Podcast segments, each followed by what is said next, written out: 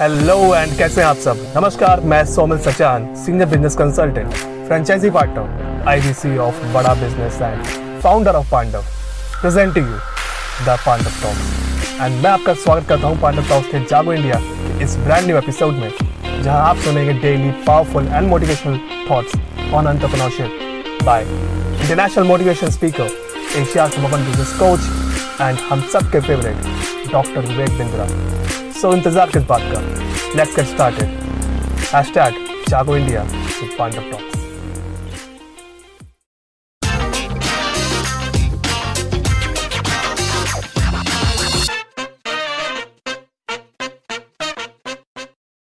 welcome back I am Vivek Bindra मैं एक international motivation speaker एक लीडरशिप कंसल्टेंट आपका स्वागत करता हूँ।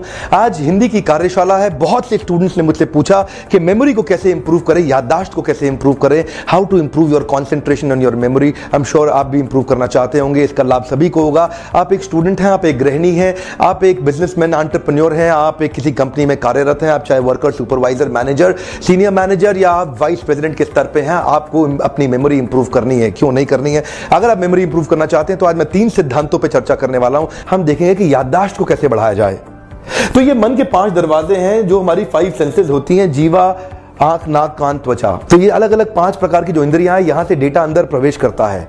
और यानी कि आपके हाथ से प्रवेश करेगा, आँख से प्रवेश करेगा, कान से प्रवेश करेगा या जीवा से प्रवेश करेगा। तो ये जो अंदर डेटा प्रवेश कर जाता है, उसके बाद कॉन्शियस माइंड उसको पिकअप करता है। तो आपको ये समझना है डेटा कौन सा प्रवेश करता है, क्यों प्रवेश करता है, क्यों रजिस्टर होता है, और कब जाकर के माइंड उसको बाहर निकालेगा।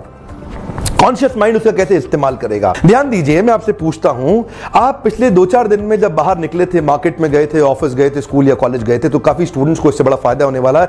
जब आप स्कूल या कॉलेज गए थे, रस्ते में आपने काफ़ी गाड़ियाँ और काफ़ी लोग और काफ़ी कुछ देखा होगा। उनमें से कितनी गाड़ियाँ आपको याद थी? उनमें से कितने लोग आपको याद थे? लगभग ना के बराबर। अमूमन आप देखते हैं कि बहुत सारी रस्ते में बिल्डिंग्स भी आती हैं, लेकिन मैं आपसे पूछता हूँ कितनी बिल्डिंग आपको याद है पूरे रस्ते के अंदर जो आपने कुछ देखी? याद नहीं रहता। उन बिल्डिंग में कौन खड़ा था क्या आपको याद है? याद नहीं रहता रस्ते में किस किस रंग की कौन सी गाड़ियाँ आपने देखी, आपको याद नहीं रहता? क्यों? क्योंकि अब सिद्धांतों पे आता हूँ, क्योंकि वो कॉन्शियस माइंड ने उसको रजिस्टर नहीं किया सबकॉन्शियस माइंड में। वो आपको रजिस्टर क्यों नहीं किया या आपको क्यों रजिस्टर नहीं हुआ, वो समझते हैं। और अगर इस प्रक्रिया को आप समझ गए तो आप समझ पाएँगे कि कैसे अपनी मेमोरी को, अपनी याददाश्त को बढ़ाया जा सकता है। तो मैं पहले सिद्धांत के ऊपर जा रहा हूँ, और पहला सिद्धांत है, असामान्य अजीब अनुपातहीनता, बहुत बड़ा या बहुत छोटा। असामान्य अजीब अनुपातहीनता, बहुत बड़ा, बहुत छोटा, बहुत अजीब सा कुछ। तो देखिए, आपके सामने कुछ इमेजेस आ रही हैं। अब एक, आप एक इमेज में देखते हैं, सामने एक औरत की पिक्चर है, जो बहुत अजीब सी लग रही है। चांसेस है कि अगर आप ऐसी औरत को सड़क पर देख लेंगे तो आपको सारी ज़िंदगी याद रहेगी। एक गाड़ी जो इस समय नदी के अंदर चल रही हो, और चांसेस है कि अगर आप गाड़ी को नदी के अंदर चलते हुए देख लेंगे तो अनयूजुअल है, असामान्य है, बहुत अजीब है, आपको सारी ज़िंदगी याद रहेगी। एक बंदर का बच्चा, एक शेर के बच्चे के साथ गले लगा के खेल रहा हो, और अगर आप ऐसा सड़क पे या जंगल में या कहीं भी देख लें असामान्य और बहुत अजीब सा है, ये आपको सारा जीवन ज़रूर याद रहेगा। ऐसे ही एक उदाहरण है, अनुपातहीनता। आपके सामने एक बड़ी थाली है आप, और इसके अंदर अगर थोड़ा सा खाने का टुकड़ा बहुत बड़ी थाली में पड़ा है, ये अजीब सा लगता है कोई आपको इस प्रकार अगर खाना खिलाए, या कुछ बहुत थोड़ी सी थाली में किसी व्यक्ति ने गोवर्धन पर्वत जैसा चावल भर भर के इतना सारा खा रहा हो तो वो भी बहुत अजीब सा लगता है देखने में। तो इसका अर्थ ये हुआ कि बहुत ही अजीब सी जो चीज़ होती है, वो जाकर के एक संस्कार बना देती है, और उस संस्कार से पॉपअप आना आसान रहता है, और आपके मेमोरी बैंक से अगर कॉन्शियस माइंड को कुछ ढूंढना हो तो वो ढूंढना बड़ा आसान है। यानी कि इसमें बहुत ज़्यादा मेहनत नहीं करना पड़ेगा।